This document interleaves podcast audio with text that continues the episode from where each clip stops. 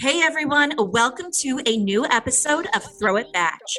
This is a podcast where we throw back our favorite wine and cocktails while recapping the most loved and hated reality show, The Bachelorette.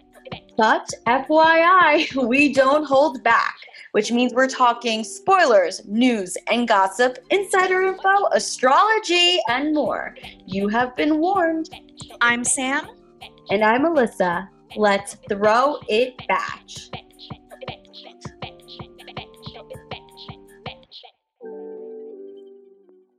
Hello, Throw It Batch fam. Thank you so much for joining us for this week's episode. Um, I have both an emotional and literal hangover from last night. Let me tell you, it was a lot to digest, and we're going to talk all about it. But before we do, we have a surprise for you. We have a guest this week. His name is David Yontef, and he hosts the Behind the Velvet Rope podcast.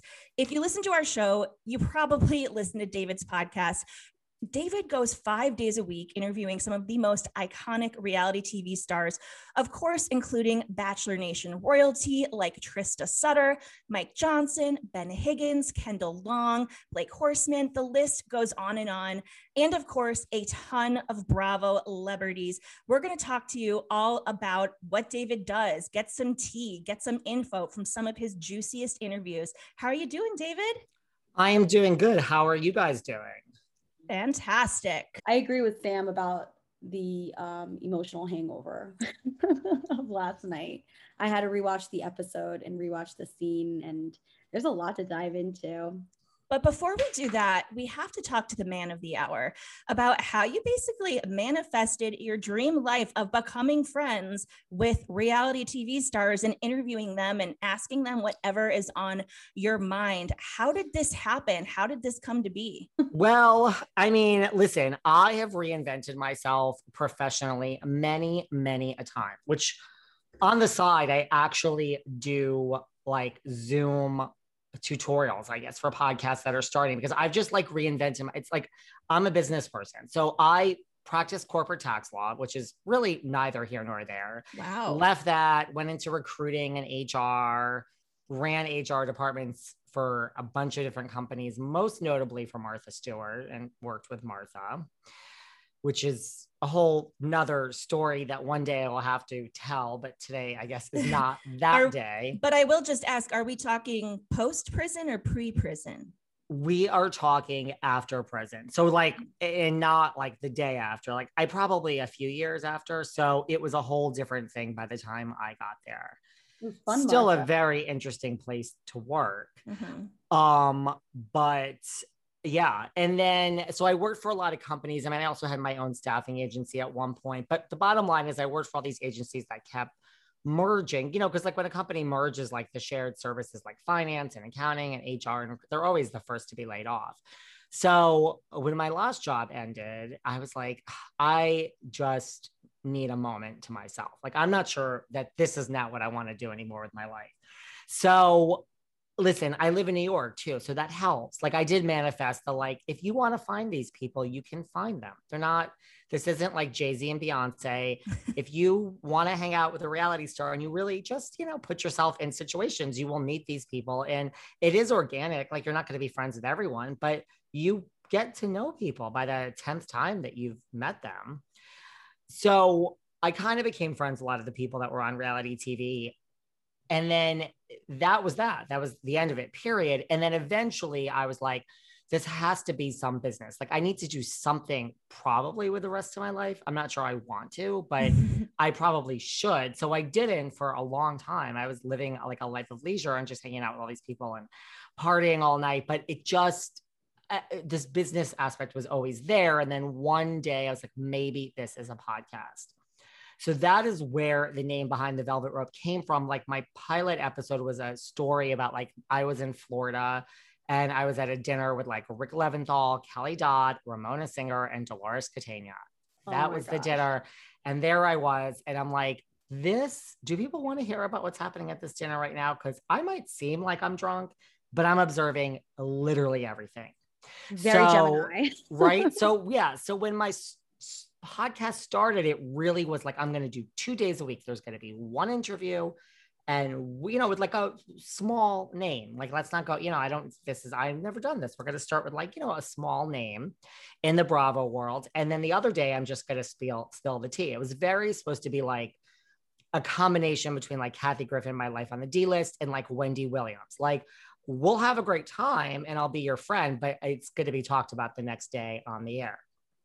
That was the model when I started this podcast. So, I wasn't sure anyone wanted to hear these stories. Then the first episode, this dinner, I'm like, oh my God, people do want to hear these stories. People are like living for this story. And then I just don't do, listen, this is not an ego thing. I'm a personal mess. I mean, like my dating life, like I'm just like per- personally, God knows, but professionally, I, that is the Gemini. I hyper focus and just am like get out of my way and I'm going to figure out each industry that I go into. I think I'm very much like Bethenny Frankel in business. Like, I don't care how it gets done. I will put my head down and be like, I don't have a year or two years. I'm going to figure this out within like as quickly as I can. So that's kind of how my podcast started. And then when COVID hit, I'm like, I respect everyone who turned to the bottle and was just home drinking all, all day and sleeping. I literally that said with no arrogance or anything. I get it. I could have gone down that road, but I'm like, I feel if I go down this road for even a day, this is a slippery slope and I will just be sleeping for a year of my life. And instead, I threw myself into work and I'm like, I am just going to work as if that's that's just it. And so I then went to 3 days. So then I started booking bigger name guests and then I was like, listen, I mean, my stories are still there, and this is not a shameless plug for my Patreon. It's like, if you want to hear these stories, you got to go pay for it over here because they still exist. But I was like, I really saw a trend that like the interviews are the shows that were doing well and rating well. And I'm like, it's not about me. So shut up. So now it's just a whole different skill set. Like I've become an investigative journalist. I've literally it's a five day week interview show. Yeah, I'll give a fact about myself every now and then, but it's not about me. It's about you coming on and I will relax you and then I will go in for the kill. And these are the questions that everybody wants to know. And, and it really, there was an in between. I went to three days a week. And what happened is like, uh, people just wanted to talk. And I felt, I still feel this, but especially in the beginning, I feel if Kendall Long and, you know, Nick Viall and Queen Victoria want to talk, it has to be this week or maybe next week and that's it. Someone's not doing three weeks from now. So what happened is like i overshot everything because i was working all the time and i'm like eh, covid helped. Like i was like i didn't realize people's willingness to want to talk because they were all home all day and now there is no more in person there's no more come to my studio like zoom is the new thing and so it's not like everyone's doing a great podcast in person and mine's like some like backward thing on zoom it's like this is the new norm so then i was able to get bigger guests than i thought and then i was like I literally had publicists and managers and networks and agents and people being like, where the fuck is the goddamn show? They recorded three months ago. And I'm like, I get it. I, I get it. Like I'm as upset as you are. So then I'm like, let's go to three days a week. And then four, and that's how it really, it became five days a week. I'm like, maybe one day I'll slow down, but it's not, it's, we're nowhere near that. Like it keeps getting worse by the week. I mean, like I've, it's not such a backlog anymore, but that's really, God, I'm so long winded, but that's really how this whole thing came about. It was like I overshot it and I couldn't say no. And listen, it's such a name game. If you're like, you know, hey, like Mike G, Kendall Long. Oh, Kendall was on. Well, now I'm coming on. Really, Connor. Really, Mike. So exactly. it's just the more names I got from every sector, the more I was able to name drop and that's kind of how it started. Let's start off with talking first because Melissa is a Bravo queen. I'm basically stick to Batch Nation, but I mean, when Melissa has listened to your podcast, seen who you have interviewed, she's like, oh, I can't believe it. So, Melissa, I know you have some like Bravo celebrity questions as far as that's concerned, and then we'll get into Batch. Which is your favorite Bravo episode um, show currently on? currently on now or currently like in rotation or you mean on the air now like new york currently on now you're not even going to believe what i'm going to say i always it's just new york i know them it's what i know now i understand that the ratings are the lowest ever and people are not watching and we're talking we are in a major crisis i did a show well that's the thing it's like I think because I interview people all the time and I never speak. Uh, two weeks ago, I did a show with two people like yourselves from a Bravo podcast, and I called it like RHONY State of Emergency. And it was a Friday show. I'm like, it's there's no famous guests on the show. It's gonna do fine. It was Right. like so highly rated, like one of my highest rated shows on Instagram. I think the last time I checked, there were like 500, literally 500 comments. So I'm like, huh, maybe people actually want to hear from me more than I give myself credit for. But I understand that like RHONY is in this major state of emergency and the ratings are horrible and there's no reunion coming and there's no next season yet and like nobody knows what's going on. I still have to choose it because like I don't know. It's just what I know. Like I understand a bunch of women in their late 30s, 40s, and 50s, and I guess we have to say 60s because we have Ramona that just are single and gone and get fall down drunk every night. That's my life. So it's what I'm used to. I- Exactly. it can go either Yeah. way. It's either what you're used to, so you don't want to watch it, or it's what you're used to, so you feel at home watching it. I feel an affinity still to Real Housewives of New York. I, I I'm always going to love RHONY. I didn't feel it was in a state of emergency. It did get a little awkward, but I I listened to your interview with Bershan, and I loved that you gave her the respect she deserved because I find her to be such a unique character to the entire franchise.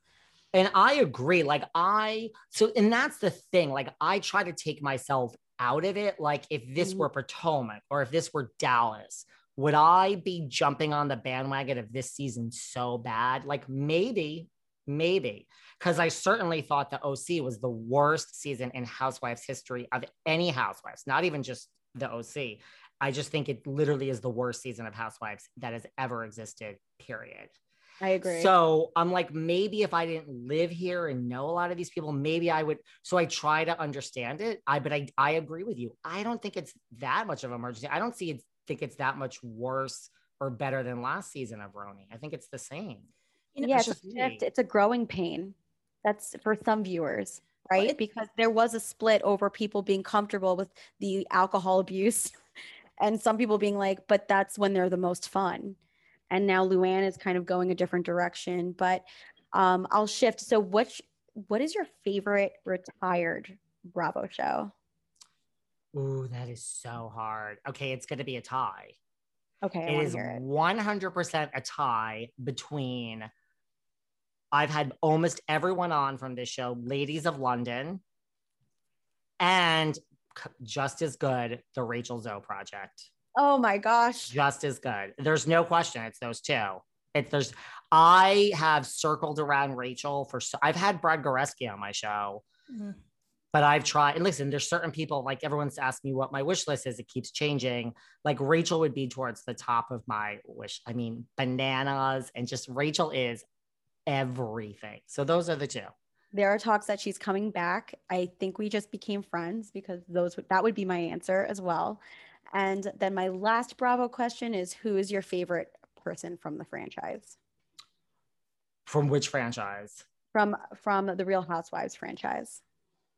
It's I've really just realized this the other because it has changed. There were times I've said for a long time Ramona was my favorite housewife ever. Now I know her in real life. I mean, she's a horrible person, but I can separate. then because I loved Melrose Place forever, Lisa Rinna was my favorite housewife just because I Mm. was like a huge Melrose Place fan. And it was like, this is just, I mean, it doesn't matter. Like you were on Melrose at the end of the day, my new answer, which has been my answer for a while, is Luann de Lesseps. Period. The end. Favorite, favorite, favorite.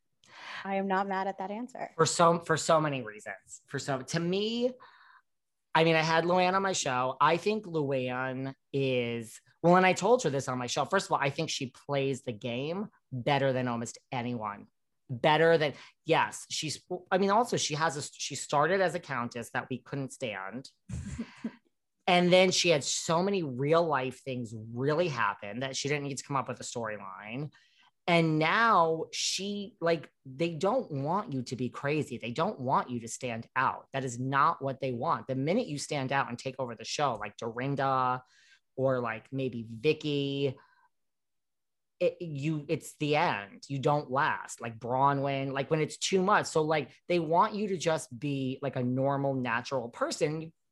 speak up when you have to speak up. Like Luann does that so well. She doesn't fight hard. She doesn't, but she, we saw her, she kicked Eboni out of her house. Like Luann, let's not forget Luann Well, you piss her off and she'll speak up and have you for dinner. But without that, she's just normal and funny. And on social media, this is what I told her when she was on my show. Like, you don't get paid more for for for spending your life like up at like I know all these housewives. They they call me. They're like literally take it to heart. They're like, "Can you believe?" I'm like, "Well, that's the job. Why do you care what she said about you?" Like Luann doesn't. She never see her in these like Twitter fights. She just collects that check. And if someone says something about her, she does not respond. She moves on. Like your check is the same, regardless of whether you spend. So that is so smart. That's what I would do. Like on camera, that's where they care.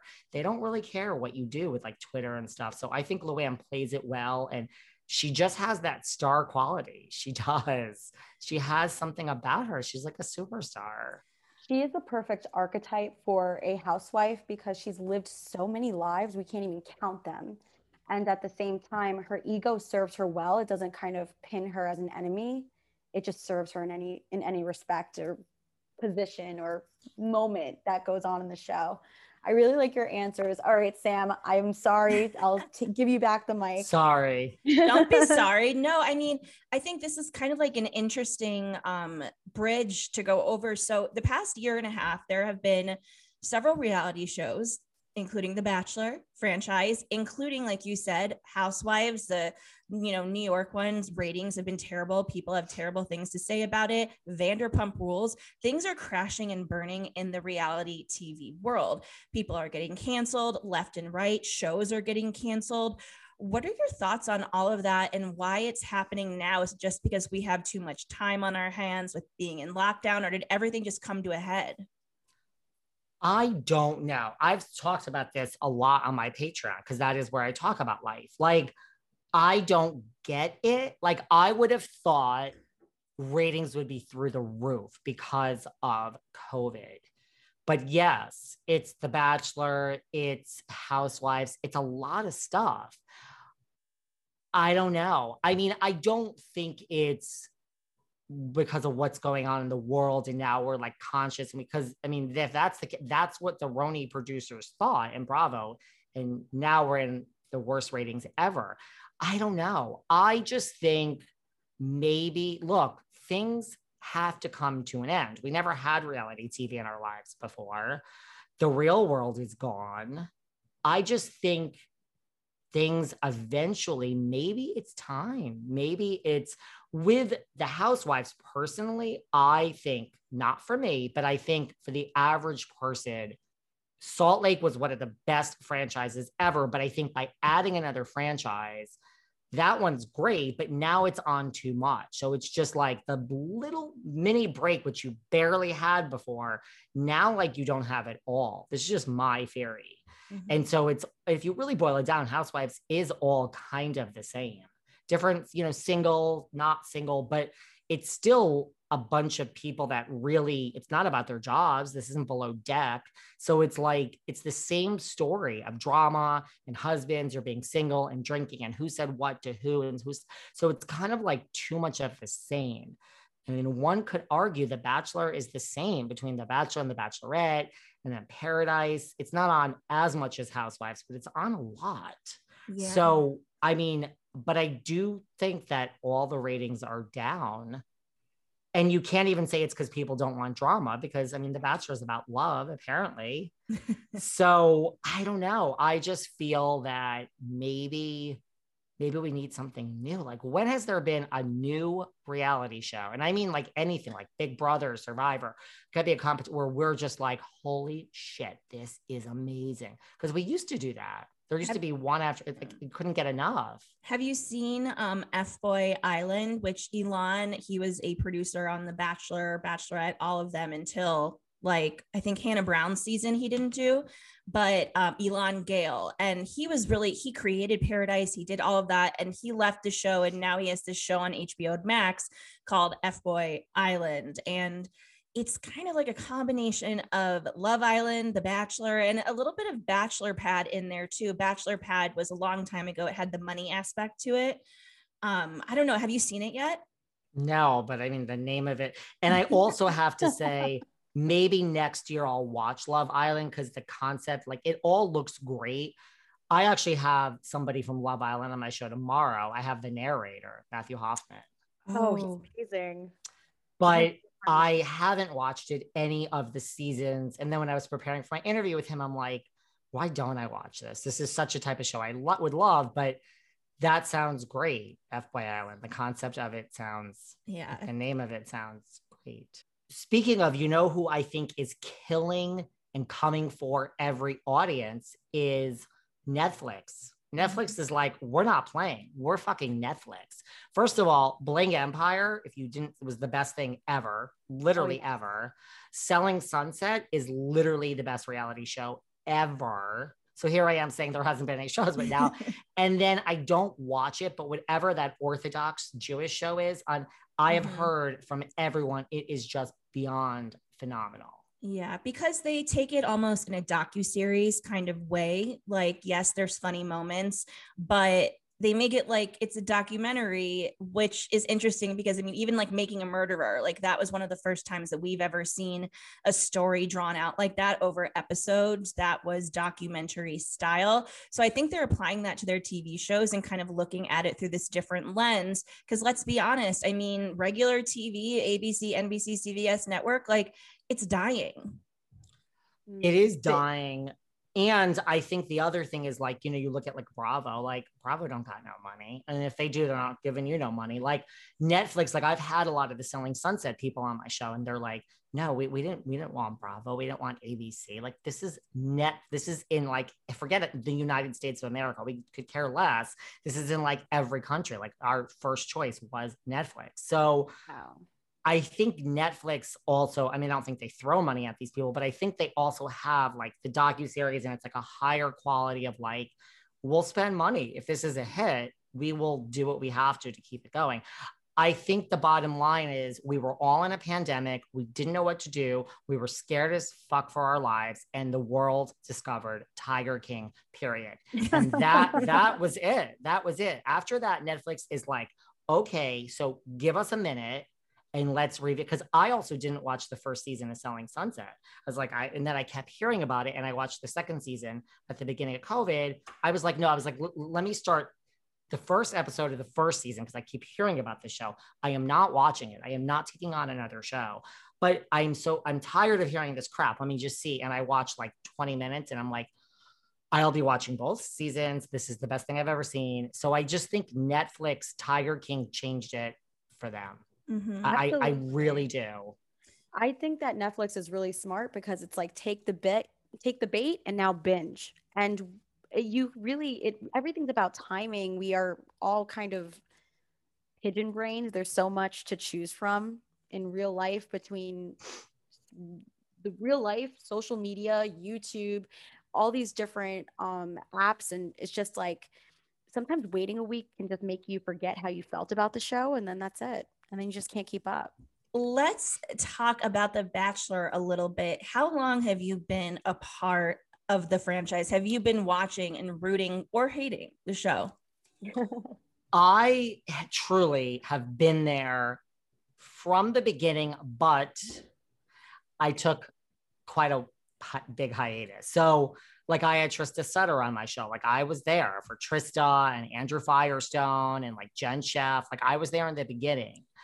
And then I don't know when I took my hiatus, but I did. And it wasn't like, it was like a real hiatus. Like, I'm yeah. just never going to watch the show again.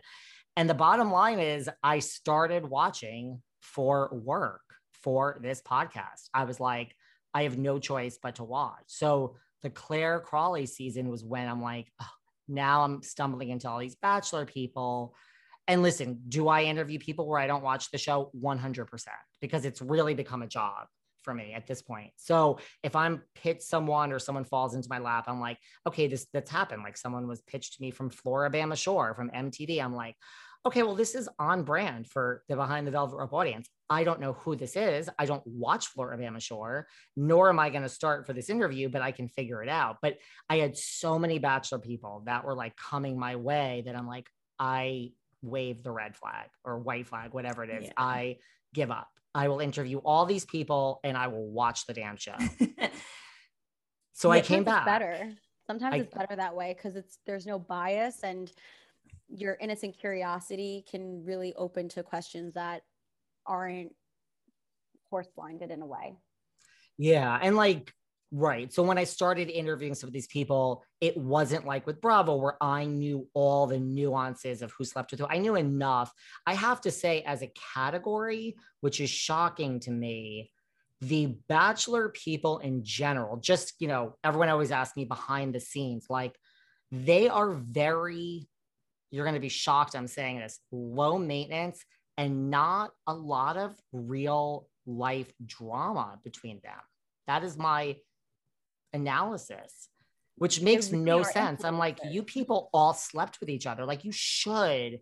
And I don't know, and this is not age shaming. I don't know if it's just because they're younger. I don't, but like, you get these housewives on, and it's like, I will get like a tat, like you'll come on my show and I'll talk to you, and you you hate this one over here, and she's coming in two days. Like I'm doing my job, babe. Like I love you, love you. It's it's authentic, and we can go out and we're not going to talk about this person. But then two days later, when someone else comes on, they're like, they almost feel like, well, why did I just try? I'm like, because that's how it works.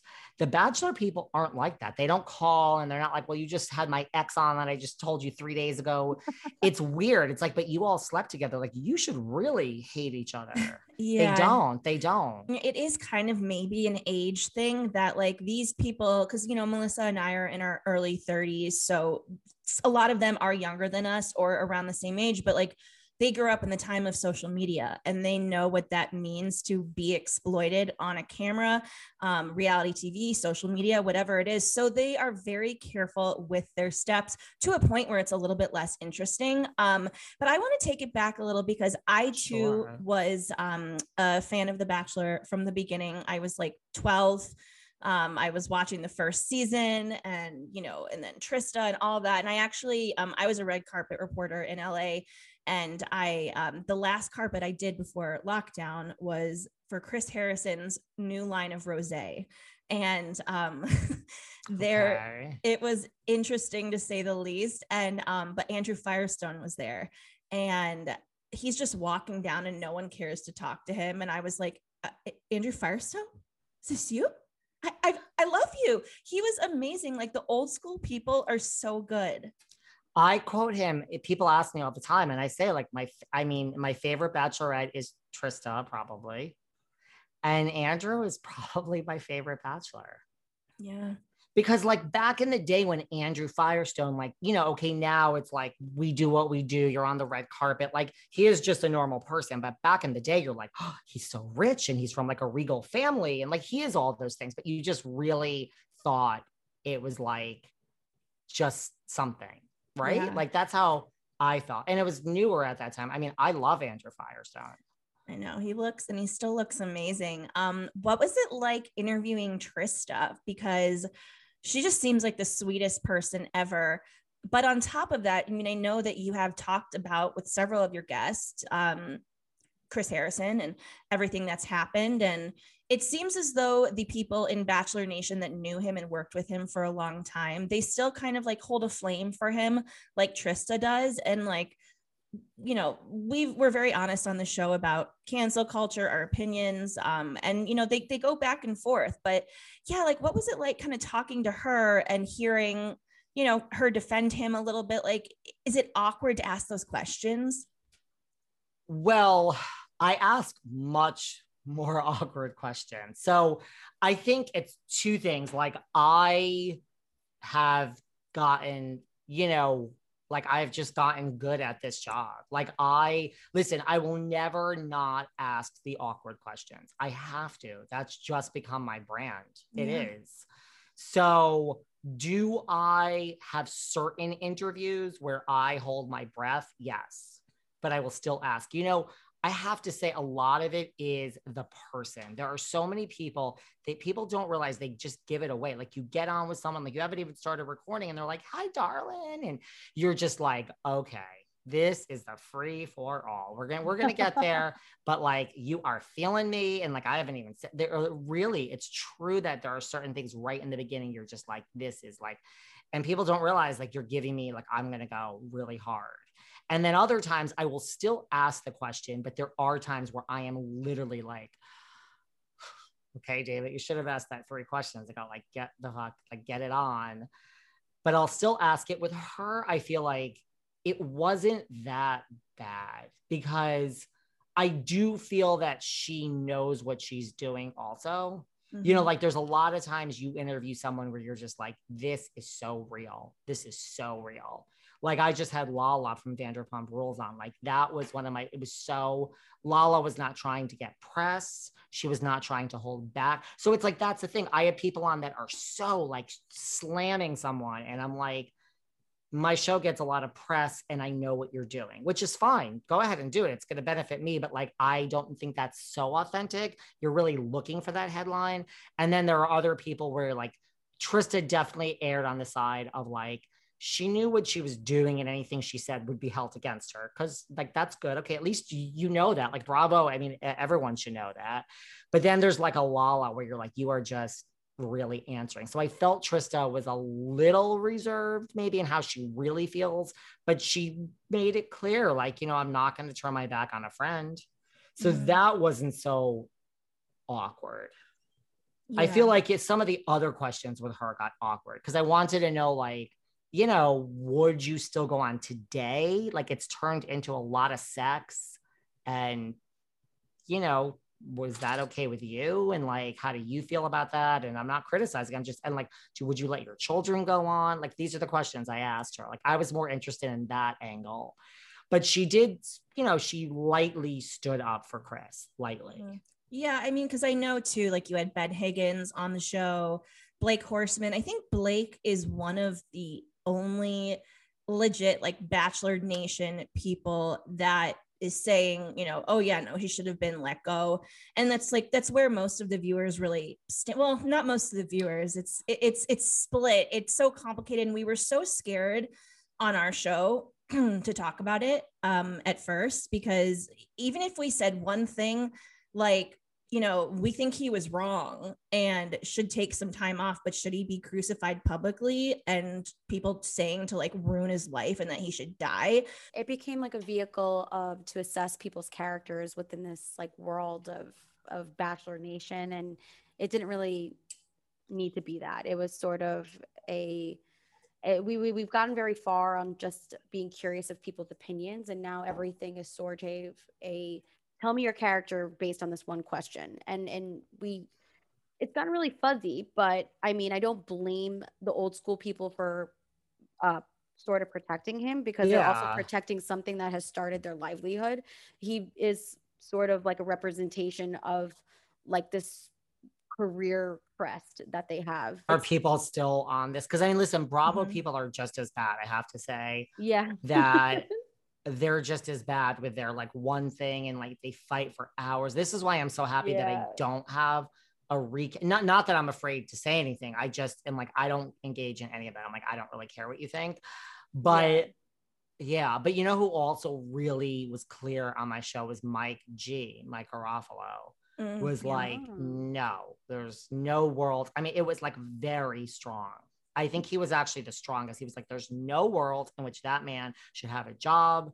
It was pretty, I think it even got press. I can't remember. I think there's a headline. Yeah. He was like, really like, absolutely not. I won't, there's nuts, there's no hedging here. That's, it's disgusting. I was like, okay. So then like that was, but yeah, I think almost everyone else, right? Like not Blake, but a lot of the others, Trista especially, mm-hmm. was kind of like, you know, I won't turn my back on my friend. Yeah. Who was your um, favorite that you, I mean, you've interviewed a really good slew of people, and some of them are interesting characters, some of them are the vanilla, you know, Bachelor Nation, they know what to say. But yeah, who was your like favorite and most interesting that you were kind of surprised by?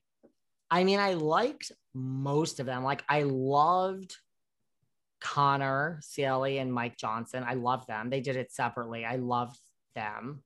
Mm. I don't know why. I just like I we just bonded. Yeah, to me, Connor is so like vanilla. I went to the Bachelor live show in LA like right before lockdown, and um, Connor was the Bachelor that they brought up on stage. I just couldn't get over his pants. He just wears really short pants. And really? I hate tall it very much. He's a very I, tall man. yeah, then get longer pants. Yeah, he's tall. but no, I like the little ankles. well then you would you must love all the Bachelor Nation men that don't wear socks and wear capri pants. I mean. I feel like Mike G though, Mike Garofalo was very real, which I know a lot of people accuse him of not being real and accuse him of some other things. I've, I've heard that a lot of people think that that whole thing where he was attacked was not true. I mean, I'm not, I'm not saying this. Well, that's what people said after my interview came out. Cause I mean, that was part of my interview too. Mhm. But I found him very just, I bonded with him and Connor and Mike for some reason. trying to think what other guys did I have on. I had on like Ben. Higgins. Ben was oh listen, nothing against him. Like I don't think we felt each other as much as some of the other boys. Yeah. I felt. And, we I just mean- weren't feeling each other. He could have been like mid breakdown at the point where he was speaking to you because he's since been on Trista's podcast and has spoken out publicly how he had to go home to Indiana because he had a mental breakdown. And I, know, I um, wonder when that was, huh? Yeah, because when was your interview with him? It was in like the spring sometime. I want. I'm like, I don't even know what month it is anymore. I know. I was just gonna say, yeah, probably like March, April, May. Yeah, something Mm-hmm. Yeah. like that. And it's interesting because Huh. I, I think that's when he said he's like, I just lost my shit. And Wow. just because of COVID or just life? no, I think he was just taking a look at his life and being like, The Bachelor is all I have. And I don't want the rest of my life to be dictated by this one thing because it will go away at some point. And what am I going to do then? You know what though? Have your breakdown. Like at least that's ahead of a lot of others. Yes. Because I say in my next life, like which I have no time for now, I would love to come back and start a consulting business for before, during, and after your reality TV experience because I hear the same story from everyone. Like especially like with housewives, like when they get fired, it's like everyone eventually gets fired. So like I don't get it. Like you really thought you were that. Like I understand you were this, but we've had number one first on the call sheet fired. So that means anyone. So why are you so shocked? And what do you mean you've saved no money? And what do you mean you don't know what to do with your life? I would have been planning about what to do with my life the first day I got there and saved every penny because it was going to end. And if I was there four years later, I'd be like, uh, is this a mistake? I thought I'd be fired the second day. I don't understand it. So at least he's like, on realizing this because I think most of the other people, it's that's where I don't get it. Where like you don't get that this is good. I'm not raining on it, but there's a whole life. Like, how is that going to work? Maybe it's Mm. because I have had different careers and like it just, how is that going to be sustainable forever? Exactly. You can't attach your identity to something that is breakable, that has a, that has an expiration date that you don't choose. So I don't even know how there's so many influencers still now. Like there's so many bachelors. There's so many. Like I get it if you are the bachelor and then you go on to Dancing with the Stars and then this. Like I get there are exceptions like Tyler Cameron, but for all the other people that are just influencers and I don't even understand how there's anything for any of them. Really, I don't mean that like a bad way, but there's so many. Yeah. You it's best to and at the very least start a charity. Start a charity because you should be a good person, but also so you can have some kind of substance for you that when this is all over, you have that to kind of like build off of um and that people respect you. Yeah, that it's kind of a weird way to look at it. Like you want to stay famous, start a charity. But I mean, for real because it's like be a good person but also people will view you differently. yeah, it's something Totally. fulfilling. It fills your cup and you're filling others. It's like what you give out is what you get back. Everything just cycled. So it's really good. I also, of course, want to make sure we touch on this season of The Bachelorette and Katie. I have been a big Katie fan since she walked out of that limo with a vibrator. Actually, even before that, I found her on TikTok talking about her poop stories. And I just thought to myself, I would be friends with this girl. A lot of people didn't like that she was cast as the Bachelorette, though, which I also understand why and all of that. But what have you thought of her so far? I kind of think I was one of those people who wasn't so thrilled. Mhm. I didn't not like her. I just never necessarily understood the appeal of Katie. I'm not sure I still really understand it. I mean, what's your why? Just that she's like the everyday girl and she's just like a normal person. Is that what it is? I mean, I'm actually asking. Like, I don't know if that's really it. I I That mean, you like her? kind she's of. her. She's authentic and she's herself. And Girl Yeah. next door. Yeah but also like the dirty girl next door that says whatever she wants and you know but that also kind of comes with like are you just saying things because you want to shock the audience um so you feel up until this point like her season has been kind of like meh like you could go either way with her yeah, so a couple of things. First of all, I thought the clear, the only clear choice, because I don't think Michelle is any. I'm not excited for Michelle in any way, shape, or form. Really? Yeah, Wow. I find her boring. so who did you Pe- want Period. I think the only I thought there was like nobody. The only clear choice I thought was Abigail. I thought that would have Mhm. called that would have been for so many reasons, and she has you know the hearing like okay, so that's. But also, I think she looks the part. She's like not too far to the left or the right. I don't mean politics. I just mean like yeah do you know what I mean? And she's interesting and she's, I don't know. I really thought she was the choice. I thought like just she was a good choice. what did you Yeah, think of matt james He was okay. I have to say that, okay, yes, I thought I don't love Matt's beard. I think Matt is by far completely hot, especially when I mean, I, I liked him more in the beginning. The more the season went on, I was, it had nothing to do with Rachel. I was just like, uh, like pull it together, dude. Um, I'm just was like, this guy is like a wet noodle. He's not going to choose anyone. He's not ready. But I mean, look, I'm wrong. Apparently, it's working out between him and Rachel. I actually really do think they're like perfect and they're in love. I, I do. I mean, that's I guess a controversial statement, but like, I mean, I, I think that they're well, they're a controversial couple, but now it's like just these mavericks out on the loose, like in love. So let's just. they're out there in love. I yeah, so I mean, so I that's why I, I thought Abigail and I thought it was strange that Katie was chosen. I like Katie for some of the reasons that you do. Like, there's times where I'm like, yeah, this she's like, this is where we should be with this franchise. Like, she should be the Bachelorette. Do you know what I'm saying? I have moments. Mm-hmm. I just don't like her per se. I don't think it was the best season. That's just me.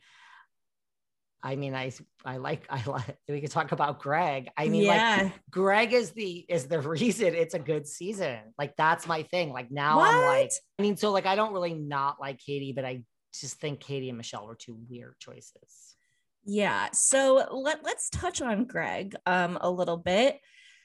I I mean, so we actually like we're a spoiler podcast. So the way we analyze the show is through information that we find, which is literally right maybe 65% of the time. So it's also we still don't know. Um, so you know, we That's did okay. yeah, it's like we did know some things about Greg, but I just, I don't know. I just kept on looking at him and I'm like, I call bullshit. I just, I don't understand you. And last night, I mean, this man had a breakdown and it was almost as though he's been like a wolf in sheep's clothing and all of a sudden the sheep just fell off and he was like, wow. So what do you call bullshit on what? You think this is all camera time? That he's Ye- having this complete breakdown? Yeah, well, here's the thing is that I don't know if you know this, but apparently he's been trying to get on the show for a long time and he had applied to be on Hannah Brown's season. Um, he actually was there for Clare's season right before COVID happened because there was a whole group of men they were about to start and then they sent them home. And the public response was like, why are you setting her up with all of these like 26, 27 year olds? She's almost 40 and they recast some of them. And so Greg was one that was almost going to be there. And then when they rethought everything, they, you know, decided he was too young. And so now he's on Katie's. So it was kind of like with that knowledge, I'm like, and he, you know, has an acting background, which I'm sure a million of them do. But yeah, with that knowledge, I kind of just felt like you're not a shy boy. Like you are not a shy boy, Greg. I don't believe this whole appeal. Well, I never I didn't know all of that. Okay, so let's just start. I never thought it wasn't real. I mean, I- is that, I I, mean, are, are like people saying that online? Never crossed my mind. Yeah, a lot of people are saying that online. They're trying to kind of they're trying to have that gotcha Greg moment. And I think that everyone's trying a little bit too hard. They're I, over analyzing it. yeah, I took him as like real. I took him as like, I don't even know why we're watching this show. This is who you should pick. Third, I mean, do they make people sign a different contract now? Like, I almost feel like Katie had to sign her life away that she won't. I, I just think this is just where my crazy because I always do break the fourth wall on my show, and like this is just what my mind thinks. And even in like when I interview people, I'm like, no, that was fake. Like, do people have to sign a new contract now after Clare? It would not shock me that you have to stay to Mhm. the end, period, the end. And if anything happens, you're on the hook for like millions of dollars and you cannot walk off this show. I am 99% sure that that is the that is somewhere in the new contract because to me like I don't know why Katie wouldn't have just walked off with Greg like I think she wants to. I think that You the think- show, the pressure cook of the show actually created a divine intervention. And well, allow- yes. Yeah, I because I don't think I think she would have chose Greg, but it would have ended somewhere after the show if it was Greg. And she yeah. The boat of Blake. I do see that she doesn't really know what she has with Blake. She just enjoys it in the moment. The minute she goes back to her, her hotel room, she's thinking of Greg again. And she's just very, I mean, she's a Virgo moon. She's very analytical. She's obsessed with logic. And sometimes when it's time for your heart to take the lead, it's not going, it's just, you know, going to kind of steer you in the wrong path. I agree that I don't think that his breakdown has like I think it's changed the course of the show. Yes. I think she was going to choose Greg and this was it. And I thi- right, if he acted like this in the real world, like once you got the girl and now you're just jealous all the time when she's like an hour later doesn't call you back, Mhm. it would have ended right away. yeah. Right. But I do think that now she's like, what the hell? Like, this doesn't work. But I mean, she was all but telling him, like, there was one line where she said, like, in the end, it'll all work out or something, which I know doesn't mean anything. But she was kind of had her, I think at that point, she really was saying, it's obviously you. Like, there's nobody else. I, this is what I think. But I do think the more you watch that, the more I'm like, this girl is really going to have red flag second thoughts now. Mhm. And I mean, did you think his behavior was odd at all? Because I mean, it be it's hard because I pick people that I love on the show, and then I'm like, wow, that was weird behavior. Um, did you change your opinion at all about him? I mean, I still, I mean, I think that he really does love her. I do. I do don't think it's an act. And I feel like this show is not normal. So it's like you're not normally going to know that someone's dating all these other people. Mhm. Like, I mean, they probably are in the beginning, but you're not necessarily going to know that. So I feel like maybe can't you just be like the show was a crazy pressure cooker and like what a mind fuck and like I'm not like this in real life. Isn't that we've seen that? Yeah. Yeah, I absolutely agree with you. I don't get that emotionally invested onto the characters where I can get disappointed by them. So I just felt like uh, all the viewers, Sam included, got really disappointed with the gaslighting and what he did. But to be honest with you, he's a Gemini, you're a Gemini. Geminis look for the truth. They represent the mirror. There's two. One's the reflection, one's standing here in reality and they just want to unveil they're like show me what show me what's in front of me and sometimes geminis are 50 steps ahead and the person that they're sitting across is still like wait a minute you just walked in and i'm wearing blue and you're wearing green and i'm still processing something so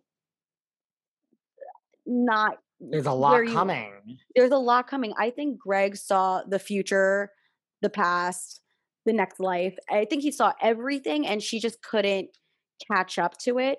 And he was sitting kind of across like a bachelorette robot who's like, You were one and Blake was two. And he's like, Stop giving me these this first place, second place bullshit. Like, I need you to telepathically tell me that you understand what my epiphany was. Like I had an epiphany and you don't understand the epiphany because you're trying to break it down logically and give some analytical reasoning behind what's going on emotionally and it just doesn't work that way.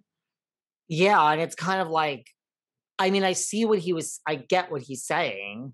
I get it. Like how could you not know if I'm in love with you? You should be in love with me. Like how is this going to work if you don't know? I mean, I get it, but also like what show do you think you're on?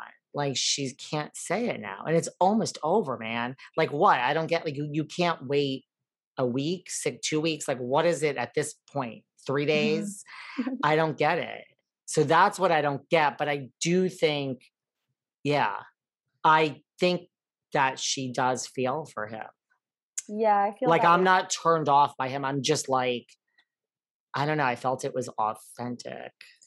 I felt like when he gave that love spiel and this is before the argument actually i'm just watching it right i don't i haven't even had my feelings yet on the argument i just remember stopping for a second while watching him give that spiel and she just looked at him like a deer in headlights and it's almost like she realized herself that she's kind of having the same conversation for the third time with the other two and i think she also like unconsciously realized that this is not the person she wants to hear this love spiel from and i think blake made a really wise decision not saying anything to her. I think it's something that once it was on her lap she didn't know what to do it was like hot potato moment and i think that she didn't have to say it i think greg understood that she couldn't say it but he needed to feel it i think that she didn't like just lean forward and kiss him and say that means so much to me. She didn't use any words. She just was like, right. it's n- lovely to look at you. It's almost like you, he just was a specimen. And she was just like, wow, you literally are twisting a knife in your heart. And that's really interesting to watch. I don't think I would do that if I was in your situation. Like, it's just a very, it was just very sterile. I wonder if, because, like, okay, like if you act this way when you're on the show, that's understandable because you're in this but then, right, like when you get on, like you got the girl, like you won, dude. Like, then is it just like, okay, that was hell and it was worth it? Or, right, is this like your character that you are just going to be jealous? And so maybe this is a situation where like she still follows her heart and chooses him. And then if he acts crazy in the real world, this is going to be one of those like, guess what, everyone? Just dumped. And now she's chasing after Blake yeah, I mean, we will have to see because the future is unknown. We still kind of know what maybe will happen, but basically what we know was up until this point, and now the rest of the season is in the Bachelor God's hands. Um, we're going to get into all of that and more recapping in a few minutes. But David, thank you so much for taking this time. You're a person that can create empires. It seems like in the snap of a finger. It's very interesting. I have, well, I mean, listen, I've, again, don't give me too much credit because I am a personal mess, but I have reinvented myself professionally, successfully many a time. I wish it was that simple. I do work like a dog, but thank you for the compliment. I should probably just take it and shut up. but yes, if people like, I always tell people when I go on other podcasts, like, if I annoyed you here today, still listen to my podcast because it's five days a week and it's interviews and it's not just reality TV anymore. We do actresses and anything pop culture related and singers and I it's not about me at all. You'll never hear an opinion. I ask sometimes awkwardly. I just someone will give me an opinion on someone and I'll just sit there and I'll be like, okay, well, moving on because I'm like, I don't want to comment because I I know this person and they're going to be on my show tomorrow, so I am not commenting. But thank you for the compliment. I really should just take it and run. Yeah, take it and like dance with it. Run yes. to the hell. Please right. let us know where we can find you and your podcast, all that good stuff. And anytime you guys want me to come back on, this was so much fun. Oh, yeah, we would love to. This was like, um, you can find Behind the Velvet Rope anywhere podcasts are found. Listen in, let us know. Even if you hate me, chances are you're gonna like someone that you're interviewing and you'll want to listen anyway. So Behind the Velvet Rope, and on Instagram, it's at Behind Velvet Rope. Instagram doesn't like long names, so it's at Behind Velvet Rope. There's no the. Follow me. I do answer all DMs.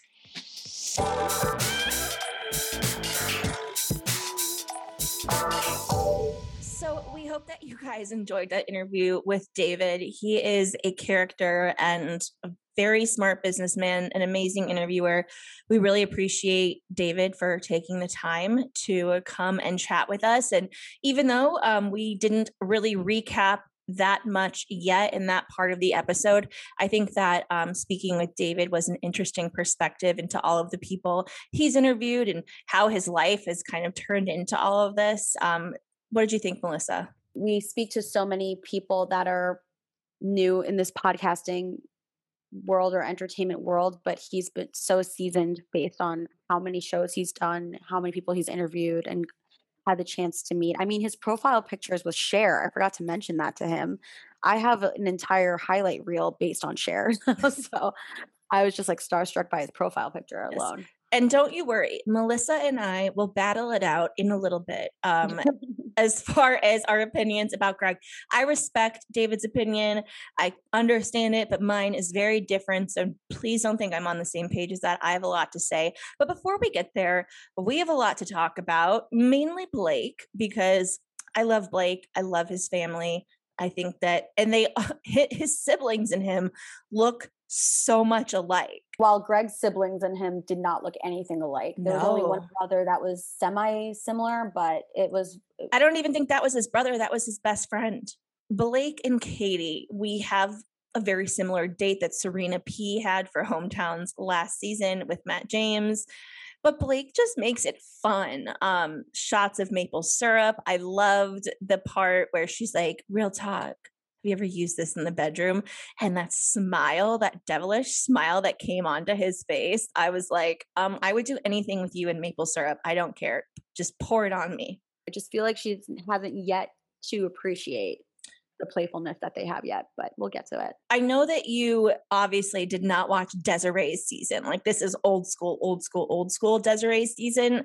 And maybe mm-hmm. a lot of you guys haven't as well there's a bit of a parallel that I'm seeing right now between Blake and the man that Des is married to now, Chris, who she ended up picking on the show.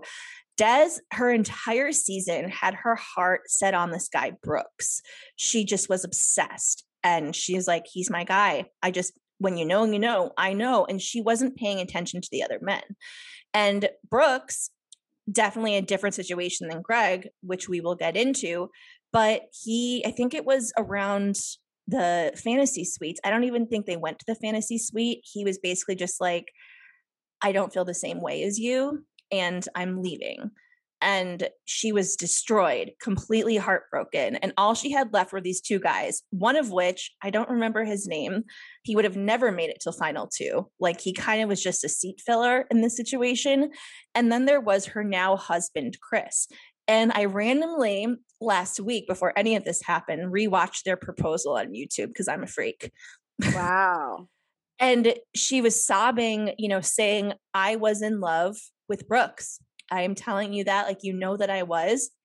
But when he left, I couldn't see what was right in front of me the whole time which mm-hmm. was you. You're the perfect man. You're the perfect partner. God brought us together. And I'm so grateful for getting my heart broken because I could see what is truly there. And I feel like it's kind of a similar thing with um, Katie and Blake. Like what she's wanted has been there all along. They're perfect for each other. Yeah, absolutely. Just the energy with the family was so different. I think that was a huge game changer for her. I think last week I compared you know, what happened with Zac Clark's hometown date and how it changed the game for Tayshia because she could see herself a part of that family. And I think the same thing happened for Katie. So Blake's brother and sister was there, his mom, Emily, who is a trip. Follow her on Instagram. She has her own podcast now. She also has a book out about like going through a divorce and um she, I mean she wore fucking leather pants, okay? She's an icon. An icon yeah, with like a messy updo, and she just looked so cool, so chill. I didn't even deserve to be watching her. She was too cool for me. Wait, did you know that there was an unaired part? She brought Katie a gift. It was literally a Canadian dick, like a dildo with like Canada flags all over it.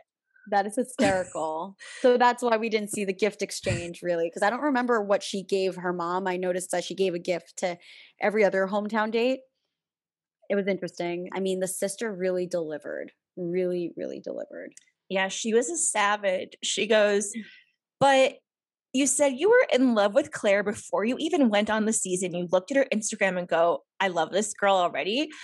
And then that didn't happen. And then you loved Tayshia. So, like, what makes this different? And I love the way he looked at her as she was saying that, like, oh, sis, you fucking little shit. Like, okay, let's play this game. And, like, yeah, you're kind of right in what you're talking about, but let me explain how this is different. Because I think she can see how it's different. I think that yes. without, like, without context, if you were to place Clare, Tayshia, and Katie in front of his family, and not knowing anything and kind of just learning about them, they would they would definitely pick Katie like this is the best fit for Blake.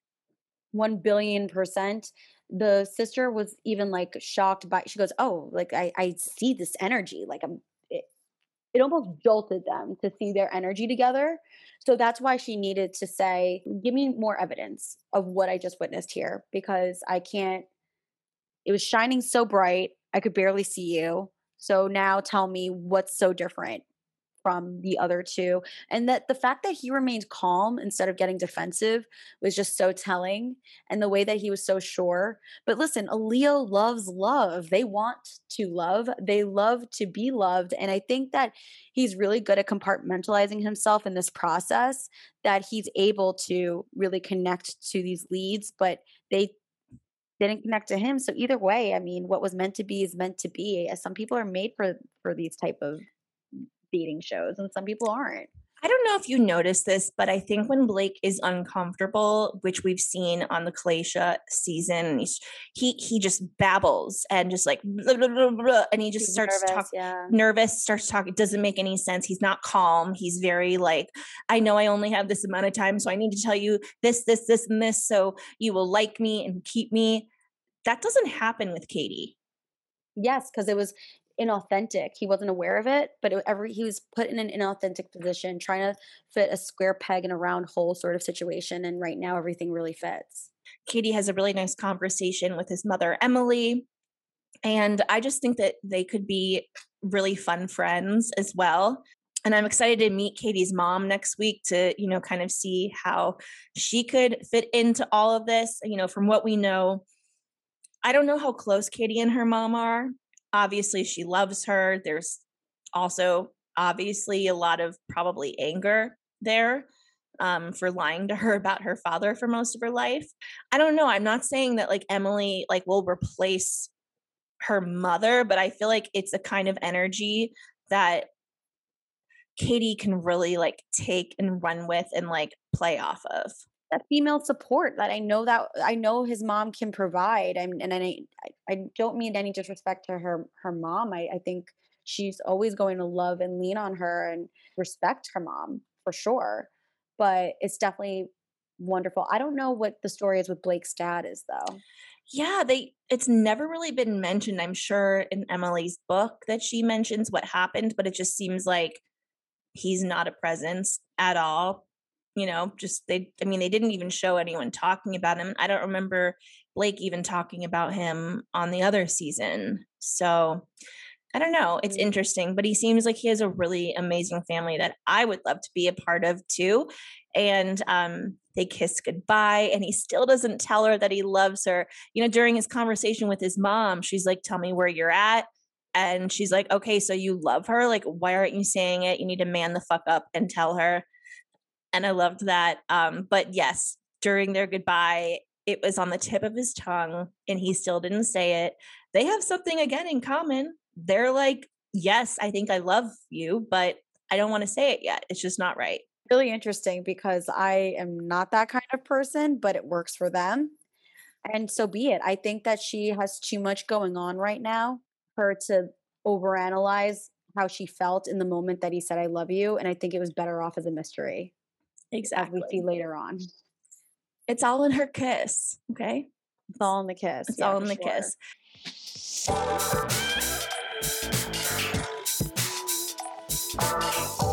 So poor Justin is like hanging on by a thread here. His parents will not come out. And he talks to them and they just they don't get the process and think that it doesn't make sense and if they end up together they're happy to meet her um, after the show which i think there has been a good amount of parents that have said and done that but given justin's kind of like low end of the totem pole we don't even really understand their connection it really sucks for him to not be able to have them and their support there really sad. It gave me like flashbacks of when my parents didn't show up to like my dance recitals and stuff like that. All the other parents are here. Don't you know you're supposed to do that? And they're like, no, we, we didn't know.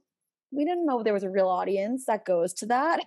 I mean, I just think it's rude. It's like, it's rude of his parents because they're just not there to support him. They could have showed up and said, I'm going to be honest, we don't believe in this process. We think it's weird, but we love our son and we are here to show him support. Yeah, it was so sad. It so was. sad. Broke broke my heart for Justin. And you're right. That's what they could have done. They could have just been like, we don't believe in this, but we don't want him to be the only one who doesn't have parents here to support him. And so he has his two friends come out, um, Herb and Tommy. I didn't know there was anyone named Herb under the age of 80, but his friends, you know, tell him, like, oh, you haven't said I loved you. You only have two weeks left. And I mean, it's just another kind of indication like, you can't force this kind of stuff. I do wish we saw more of Katie and Justin, especially at the beginning of the season, because it seems like he was what I mean, he's the first person that she kissed. Like, we should have seen that story develop more, but instead we just saw his faces, which were also amazing. Amazing. He really brought it with his expressions this season. I give him so much credit. And also, why couldn't the parents just FaceTime or talk to her on the phone or something? I don't know. Maybe that happened and they just didn't air it. It's like she pre eliminated him just based on that. Like, if I don't, if I'm not going to see your family, then I don't think we've really taken a step forward here. But it's nice meeting your friends. Yeah, and I mean, I think he has to know that. We'll see how next week plays out. I don't know if he eliminates or she does first. I think it could go either way. That he's just like, what? I, I, I'm not at that place, you know. Yeah. But he does say that he's falling in love with her. At the end of the day, he has to get it in there if he still wants to be a part of the show. Yeah.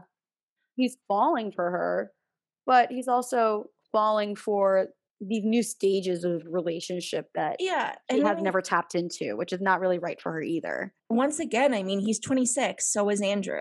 Um, and as lovely as they are, and yes, both of them have had bad tweets, but uh, you know what? They've apologized. But as cool as they are, my opinion is that he's not ready for marriage. But I do think that personally, like this show is going to help him like grow and figure out what he wants and is a big part of his personal journey. I mean, if you're in that position, it must be really awkward and difficult. Like, okay, I'm still here. Michael left. She sent home Andrew. I don't know if she if he knows what happened with Andrew exactly, but like he kind of is just leftovers. Yeah, it's sad to see him put in that position. I really didn't predict that for him. Before the show started, we saw Justin, and then the spoilers came out that he was final four. I thought he was going to be the villain because he was so good looking. He really was striking based on just a photo and whatever little bio came out of him about him that I was like, ooh, he's trouble. Like he looks like a bad boy. And then we don't really see that persona on the show and he actually ends up being sort of like what you're saying, like leftovers. There must have been some kind of weird like overlap with Paradise, but I'm not quite sure there was. Maybe they were just too heartbroken, but like Justin and Andrew should be on Paradise and they're definitely not going to be there. And I hate that for them because I just feel like that would really be an amazing place for, you know, them to shine. I mean, imagine Justin's intro on Paradise. He has an easel. I just want to see it.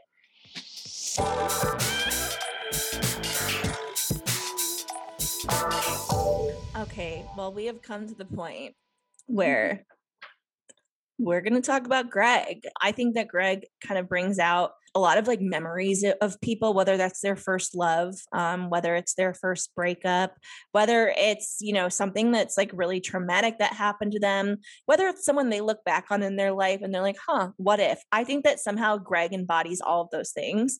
Um, I mean, he's an actor. So let's start off with their date portion of the date. He already, so like he saw Blake and Katie kissing and doing the thing. And what podcast was I listening to? Um, oh, it was actually Blake Horstmann's podcast.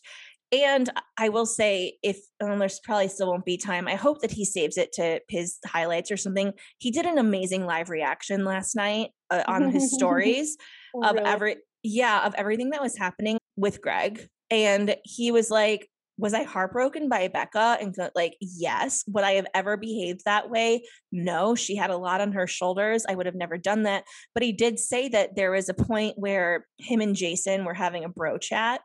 And the um, producers were like, hey, why don't you guys take it outside to this beautiful balcony? And they did. And then all of a sudden, they see like a plane fly over, like a helicopter, and land and it's Becca and Garrett, and they are making out on the beach, and it's like right in front of their faces. And Jason and Blake to the producers were like, You guys fucking serious right now? Let's go inside. So, this is something that they do. Obviously, they were like, You know, Greg, maybe you need some air. Maybe you need to go out this door. And boom, there they were. the energy that almost like shocked the Blake family between Katie and Blake was something that was it jolted them, right? And it's something that's so evident. Even when Blake just got there, boots on the ground, saying, Hey, can I stay here? You could see her almost like shaking in a good way, nervous in a great way of not knowing what to do in front of him.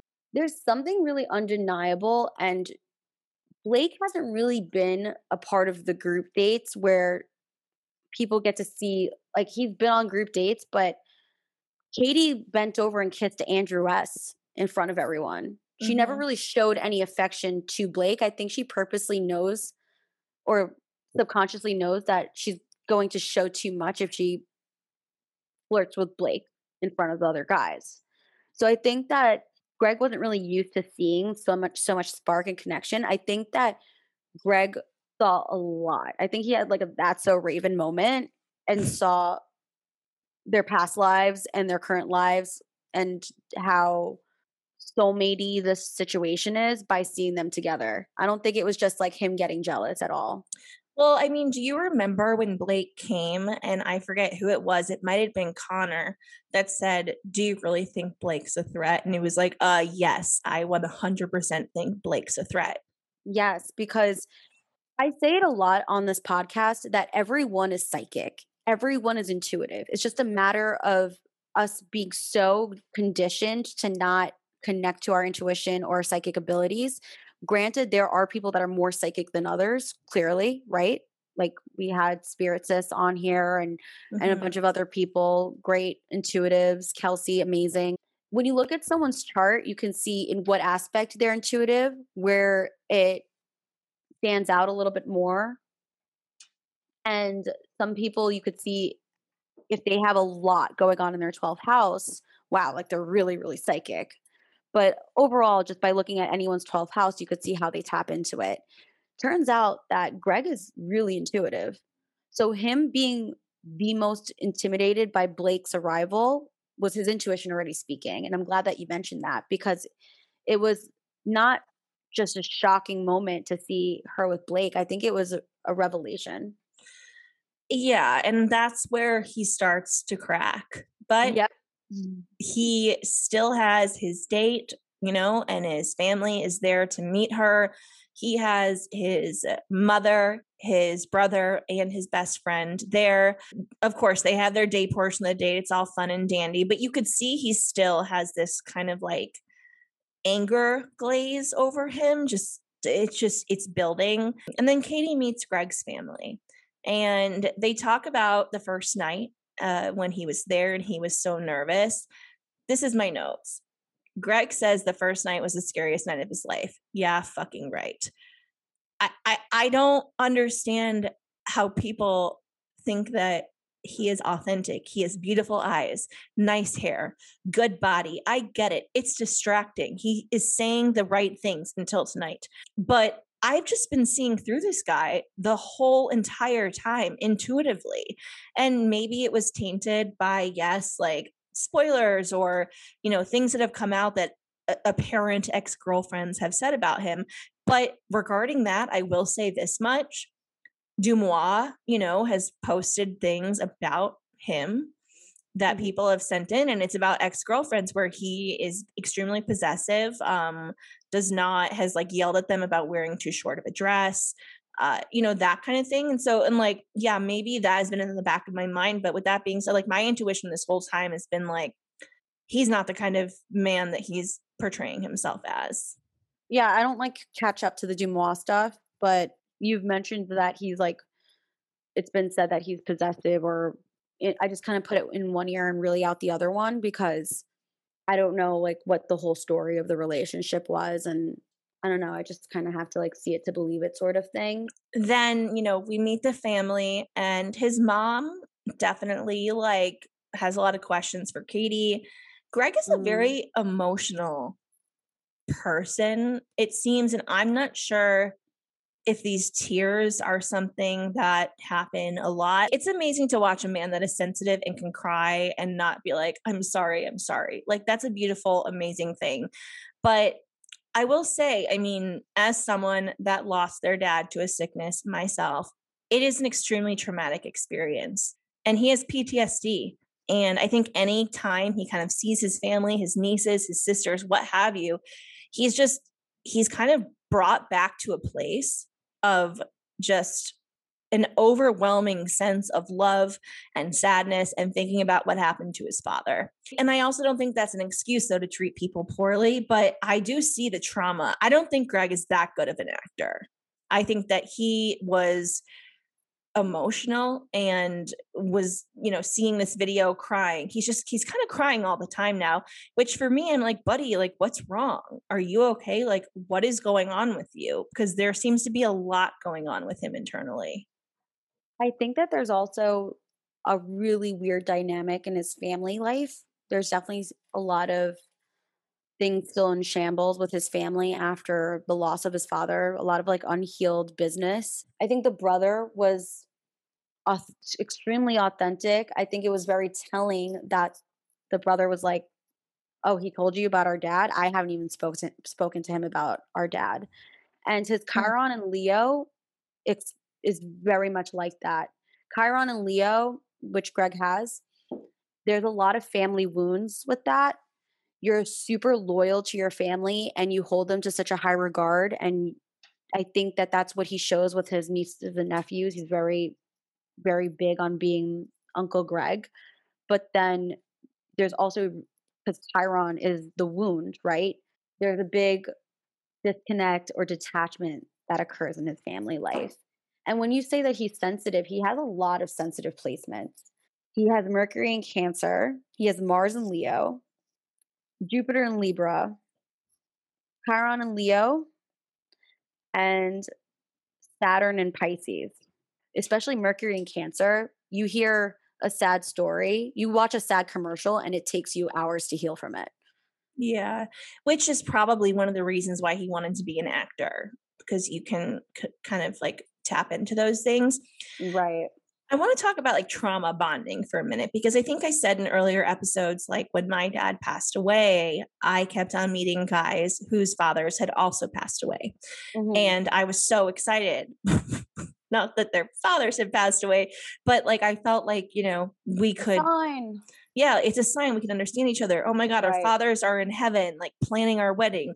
You know, this whole thing. I'm not saying every man that's like fresh off of losing his father is toxic, but I do think that there is this kind of like missing piece, especially if they were close with their fathers and that like masculine energy. Like, who do I go to now? Like, how can I be a man? Like, now that my dad is gone, which I feel like Greg feels a lot. But when I was, you know, dating these guys, there was one who I really liked. This guy was an Aquarius and I just like really liked him. And we shared with each other about our fathers and how they died and how difficult it was. And we really bonded over that.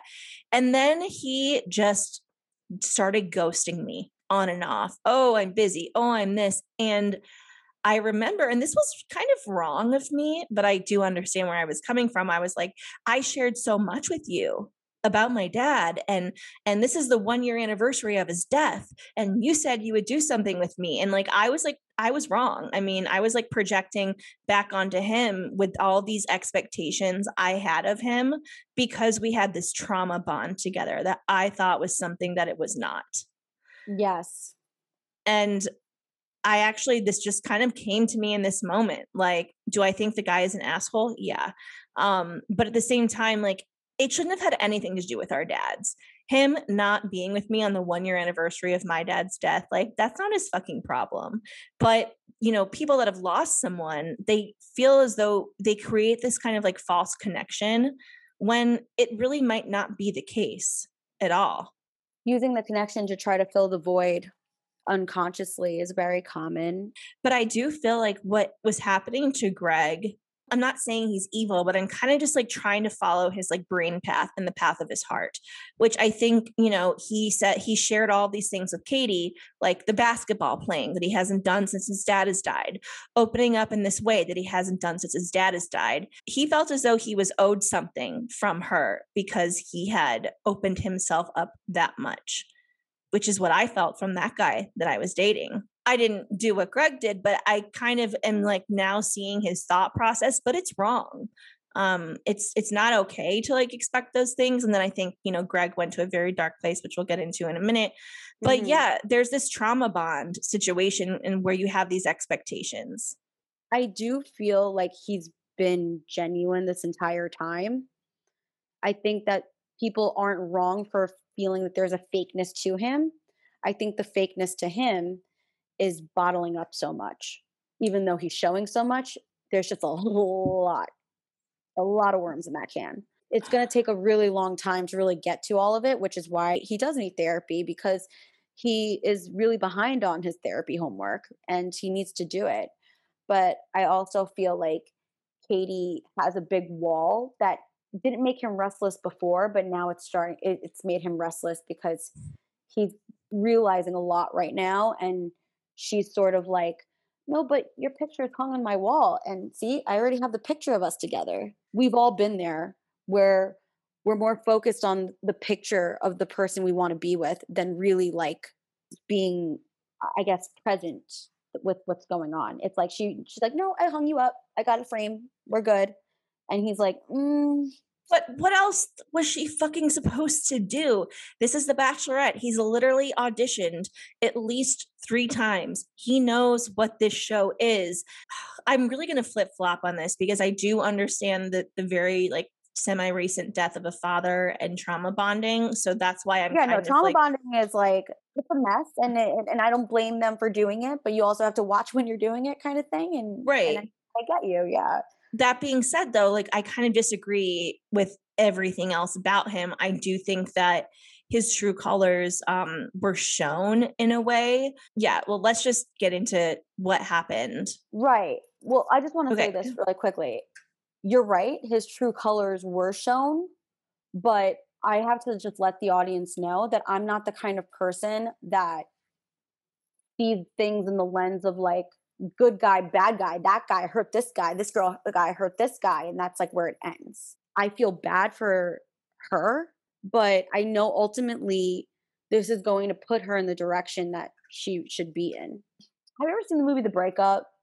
yeah it's painful i mean it's, It's a good movie but it's very sad it's really sad. And even though you could, you know, some people watch it and they hate Vince Vaughn, and some people watch it and they're like, wow, I now really see two sides of a story. The, the polarity is really, really interesting.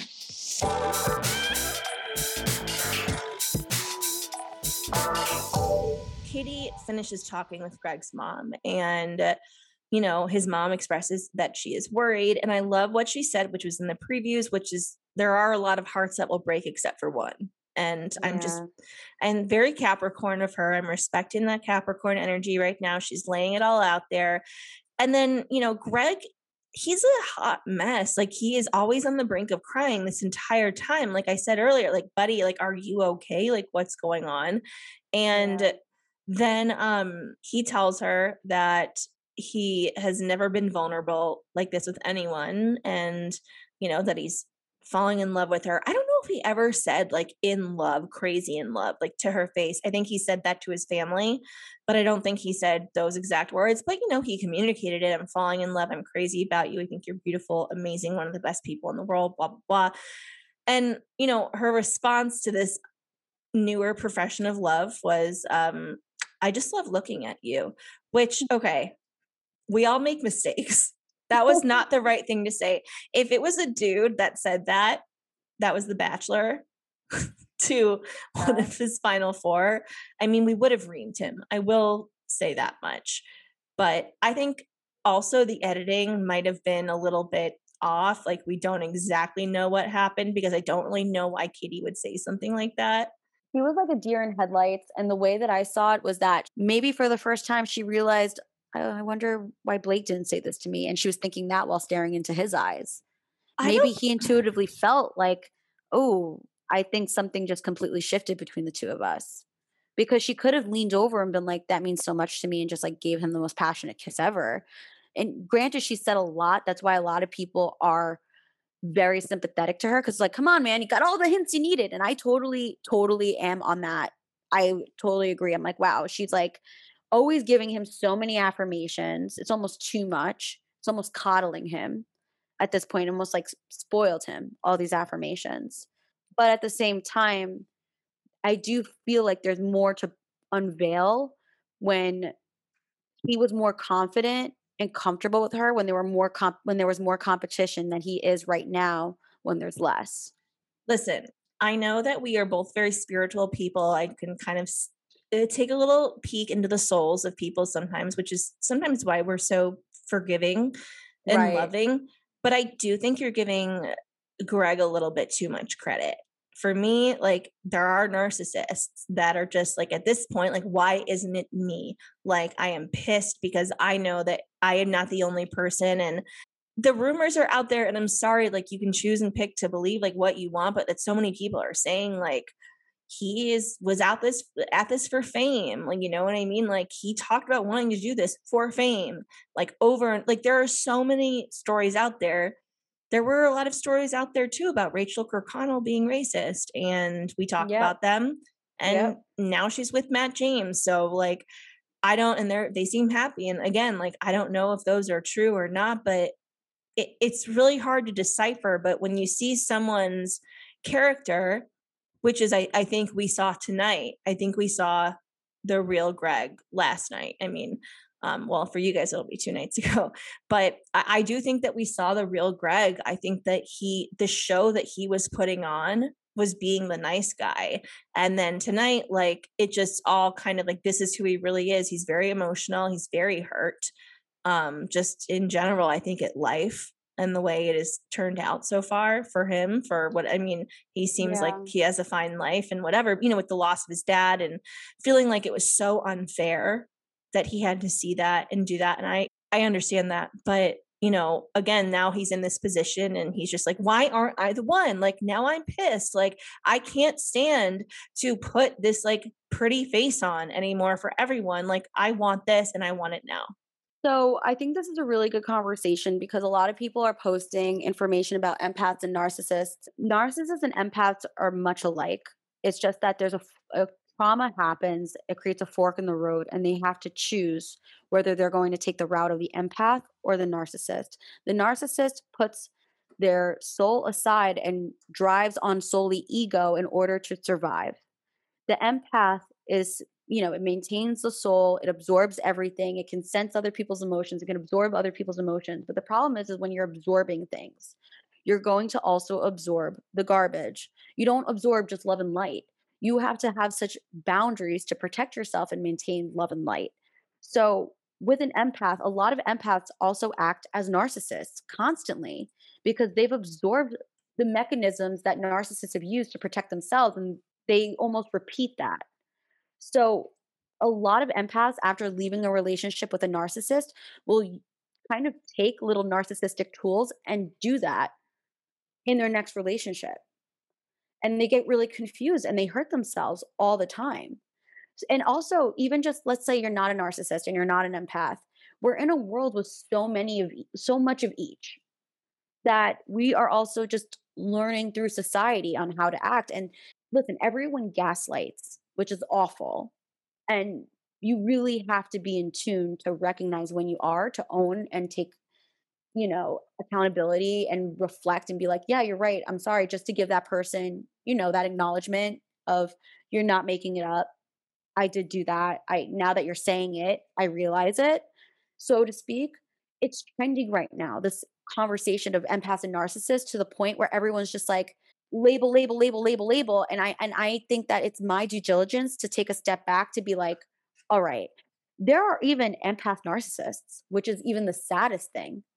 There are people that were normally raised by a narcissist, abused so heavily that they became an empath, but they also have they're operating as a narcissist while also being an empath and it's like the saddest thing ever but i mean if you are a queen of like Uh, knowing how to do your boundaries and like have boundaries i think that you're someone who's equipped to treat narcissists if you're a therapist and and give them what they need and help them you know i don't think that they're a lost cause there's empaths absorbing traits of narcissists. Then there's narcissists who are absorbing traits of empaths to seem like an empath and get away with being a narcissist. And then there's normal folks who are just sometimes doing narcissistic shit and empathic shit.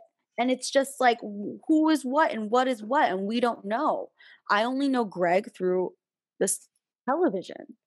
And I know his chart, which actually gave me more empathy for him but the chart can't also say whether he's an empath or a narcissist. Someone could have almost the same placements as you and still be X, Y, or Z narcissist or empath or empath narcissist or whatever.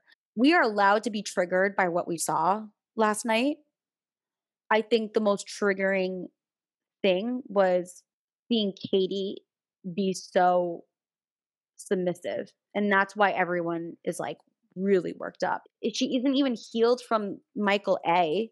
She opened the door, was like, What's next? And Greg was pretty much just serving her a platter of her worst fear. And she shut down.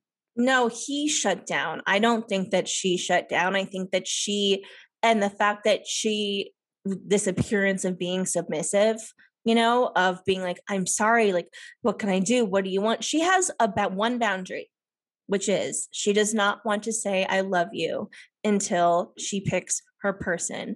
That's her choice. And that's something that she has been very clear about that she has said. And it's something that he cannot respect. And it's upsetting because it's just like, I will give you anything else and you just need to wait. I think I, I think people are kind of stuck on that because I don't think that's what he needed. I think he really just was like, I I between seeing you and Blake together and then seeing this this these like airwaves that I'm sending you of my feelings and it just kind of like wasn't going through I also realized something that you haven't yet seen. She's not submissive. She's not a submissive person. But to see her kind of put in that state was really sad to see because she did feel helpless, but only because she was blindsided by everything that he was saying. I mean, she might have been sort of prepared for it intuitively. And I do really think that she sort of got a download. Well, she's been worried about him leaving for like 70% of this entire season. Yeah, it's like almost she knew. She knew the future already. But you know what? Like her Capricorn energy is basically like, this is a show this is what is supposed to happen. And like David said, this is what I signed a contract for, for money. And I can't just end this. I cannot pull because this this wouldn't be pulling a Clare, but still, you know, just like fucking up production in a way. If I could metaphorically explain it, it's like in Katie's perspective, Greg came in with the with a frame of the two of them on their wedding day and just smashed it on the ground. But Greg is like, I'm already in the car and I've driven states and states miles and miles away already. I just think it's so important. Like, even when you get spiritual and you learn about all of this stuff, you cannot make excuses like for bad behavior, for for being cruel well, to someone. What, so he so he sort of just waited till fantasy fantasy suites with all his insecurities, allowed her and him to have a horrible fantasy suite situation or maybe even a fake one? Like that's what that's what she deserved more? No i think that she deserved for him to say i've come to this revelation i don't and- think he realized it yet. I think he needed her to also show him proof that the revelation was the right direction. I think he was also ashamed like we've come this far and i'm seeing it all fall apart in front of me i know people might be screaming and thinking i'm giving him too much credit I think someone could do something shitty, but I, I also have seen myself in her shoes and I've seen myself in his shoes. Because with my Aquarius moon, I'm so detached. Sometimes when I am with a partner that's like so emotional and like they're they are showing me their bleeding heart, I'm like too busy analyzing to make sense. And when it comes to a Virgo moon like Katie's, he has the same ability as an as an Aquarius moon to explain every emotion by something that they find rationally acceptable. And he's like, I'm not looking for rational right now. It's not about being rational. Like I just feel and I, I can't explain it. I can't explain it. And she's just like, wait a minute. So last night, I think I was just trying to listen. And I was just, and like, I think the more she tried to logically explain, the more frustrated he got. And I've seen me do that to my partners. But I've also seen my partners try to be so logical and rational. I've been in his shoes where I'm like, just understand the emotions, just understand the emotion. And she's just like, no, no. And then she was just kind of like going into bachelorette robot, which I don't blame her. She's doing her job. But he's like, I'm not a number. Like, stop with the number thing. There was a connection, there was a two way street.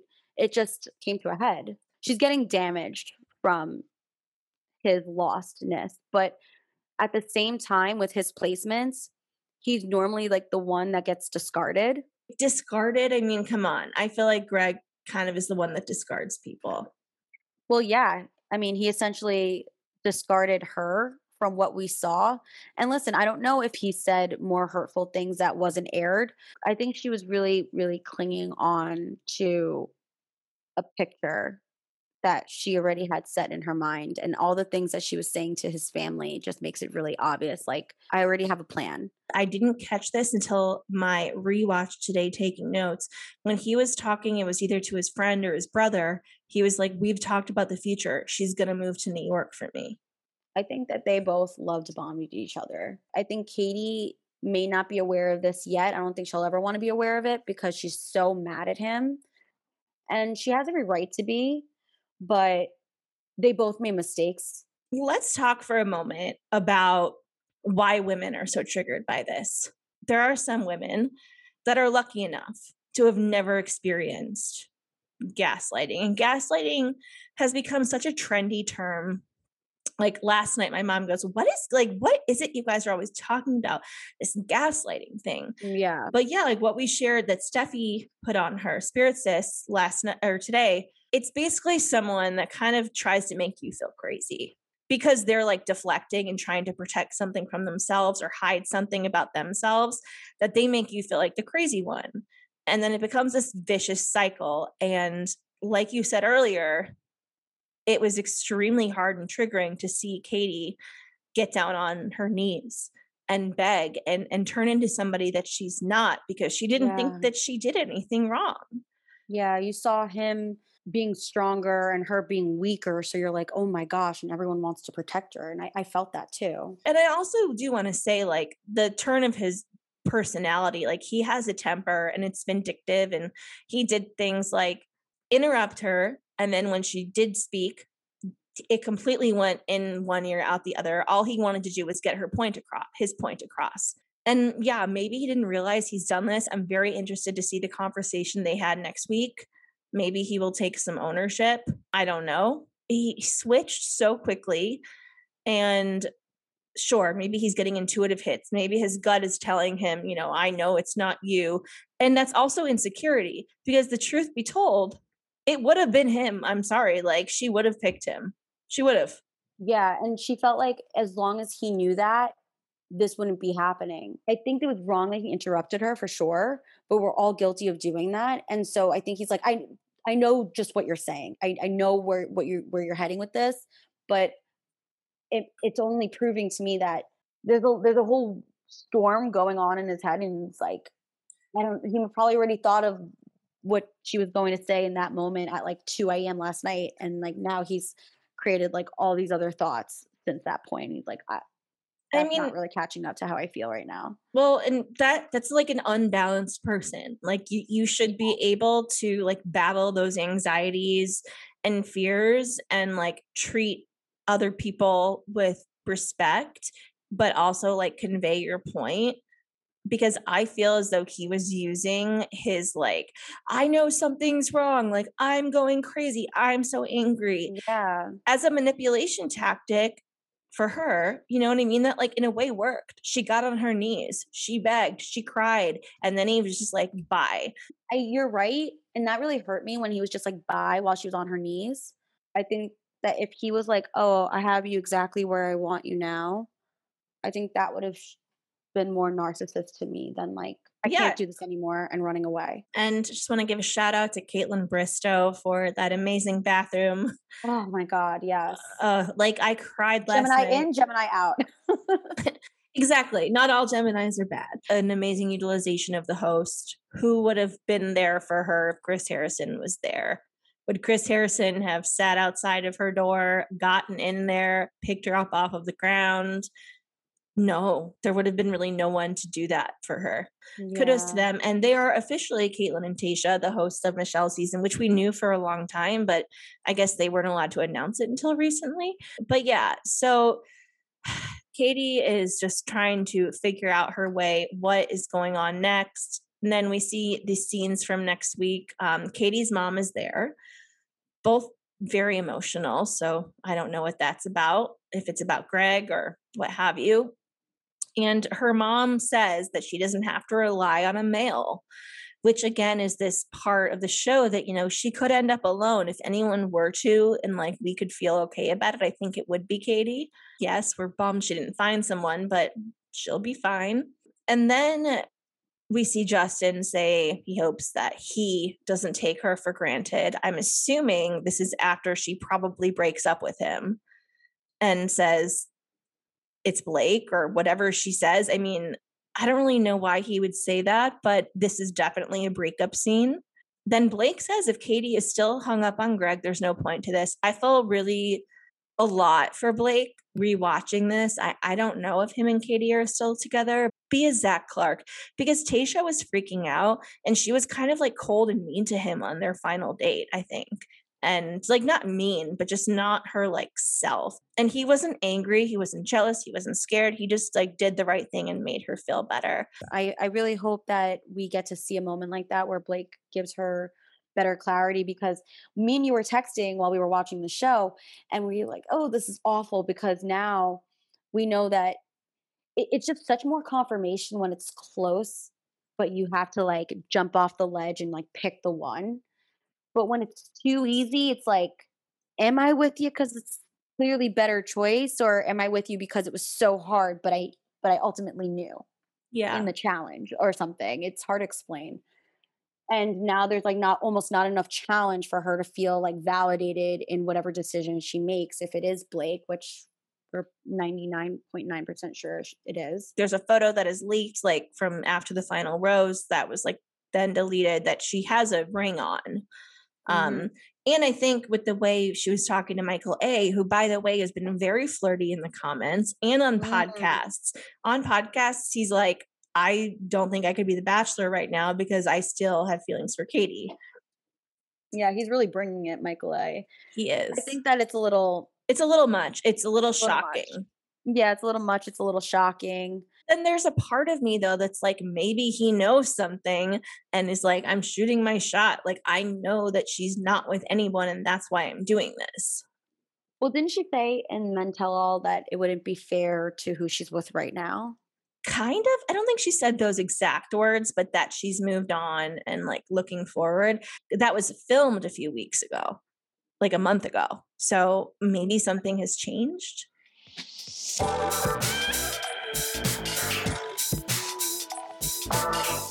thank you guys for listening to me and melissa argue but respectfully Do you want to hear my breakdown or yeah no be- go, go ahead Okay, so I know we weren't going to do what's your sign this week, but I ended up rewatching the scene and I just started like typing vigorously on the computer. I was hoping to find in his chart what can show me that he's an actor.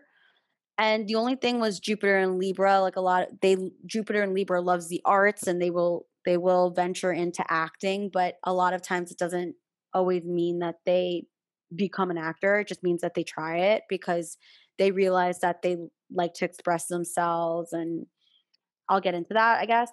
But yeah, everyone's so I'm like, let me see like where the actor is, right? And he's a Taurus rising, and I was wondering if that was wrong and he could be a Leo rising because he has a lot of hair and a, lot of Leo risings have like nice hair. So, but so does Taurus rising. I'm a Taurus rising and plenty of hair. I found some surprises. I found, as I stated before, there's a lot to his sensitivity. The things that made me think he was an actor is really all the things that make him really emotional. He's super sensitive. But in my lifetime, I've been most hurt by the people that are most sensitive. That's why when I have sensitive friends, I get nervous and I like kind of hide a little bit from them. I normally become the punching bag to the sensitive ones. So it turns out me and him, as I've stated in previous podcasts, we both have Venus and Aries. But he has Venus and Aries in the 12th house, which is a really tough placement. I needed to take a look into his intuition, which makes perfect sense. 12th house is the house of the unseen realm. Pisces and Neptune own that house, and it takes care of things that are hidden, like your shadow. We saw plenty of shadow last night, but it is a great place to find psychic ability and how strong your intuitive senses are. Venus represents love, style, talents, and money, among many other things. Venus in Aries is a tough placement. We love really hard. We fall in love at first sight, but unfortunately, we fall out of love harder, which is a big ouch. It's a big burn. Greg also has Cancer and Mercury, which doesn't help the the emotions stay hidden either. However, there is a sharp heat and sudden reactions happen because Aries has absolutely no patience and they speak before they really think. If I could speak to myself, I'd be like, "Listen, dude, your lesson was that you tapped into confidence and joy for the first time since you lost your father. Sure, you're hurt that you can't just operate this as a normal relationship and get the telepathic feelings that you were looking for after you spilled your heart on the floor. I know that sucks for you, but listen, that's what you're here for. And you tapped into the confidence and joy. Please keep that and move on. Anyway, back to the Aries of Venus in the 12th house. It's tricky because there's a lot of confusion with matters of the heart, given the psychic ability to know what's good, what's real, it's almost like you're gaslighting yourself constantly because you really have to learn and be conditioned to trust your intuition. It's confusing because you're sort of the guinea pig of the universe. So, sure, you're going to get heartbroken so they can go back to where they need to be on their timeline and their journey, but you're also going to break hearts to make sure that they're fulfilling their karmic duty and doing what they need to do. And I think that the Greg explosion isn't maintaining that journey where Katie should be with Blake if that is what ends up happening. Otherwise, they would have broken each other's heart after this journey and it would have been for nothing. Like she's really trying to make the best use of her time. And I think it would be really hard for her to know that she like wasted it with something that ends after this. Mm-hmm. I really hope she finds the one, you know? And I think that he really understands that subconsciously. Venus in Aries is restless enough, and then Moon and Sag in the eighth house is a nightmare uh, Chiron and Leo mixed with Jupiter and Libra, which can cause egotism. There's a love for the arts and bringing energy to people, and that's what fills a Jupiter and Libra up. And again, Leo and Chiron close with the family, but also most hurt by your family. So it goes from like attached to detached. And it also makes sense why he puts so much attention to the children, which is the nieces and nephews. I am sorry if you guys think this is a load of bullshit. It was easy for me to put myself in his shoes a little bit. I've been in Katie's shoes. I've I've definitely been in his um, after seeing his chart. Don't accept this behavior, ladies. Men kind of sometimes can do this thing where A, they mansplain. And if someone treats you this way, I think that is the red flag that you guys are not right for each other, which is like he self destructed because they aren't, because they would not have lasted. He would have pulled this shit like after they got engaged. Something would have happened that he would have spoken, oh. you know I totally agree with you on that. He would have pulled this shit later on. That's why I'm like relieved that it happened before her process was over. I'm going to give a prediction. Mark my words. Okay. So Blake and Katie at after the final rose. She's already tore Greg a new one and he's whatever. And then Blake comes out and talks about how happy they are. And then Kaitlyn or Tayshia, probably Kaitlyn, asks, I just need to ask you guys something honestly. Have you used the maple syrup in the bedroom? and if they don't do that, they're stupid. Okay. I should produce this show. Wouldn't that be genius? Blake is smart and you're smart too. Because then Blake can come out with his own maple syrup line where portion of every purchase gets donated to wildlife. Well, okay, we have a lot of predictions, a lot of thoughts and feelings. We're sure that you guys do too. So please let us know. Rate, review, subscribe. We want to hear your feedback. We see you guys watching and we really would appreciate a review because it helps us very much. And also make sure to follow us at Throw It Batch Pod on Instagram. We're posting amazing content about memes and astrology and our opinions and lots of things. So we'll see you next week for the three hour finale. And we are having on, should I say it or should I wait? Uh, we're gonna make it a surprise. And thank you again to David Yontef. We appreciate you coming on and we love you and we can't wait to talk to you soon. You'll be on the show next season. We hope we're going to get him in for paradise and yeah, we'll see you guys next week. Bye. Bye.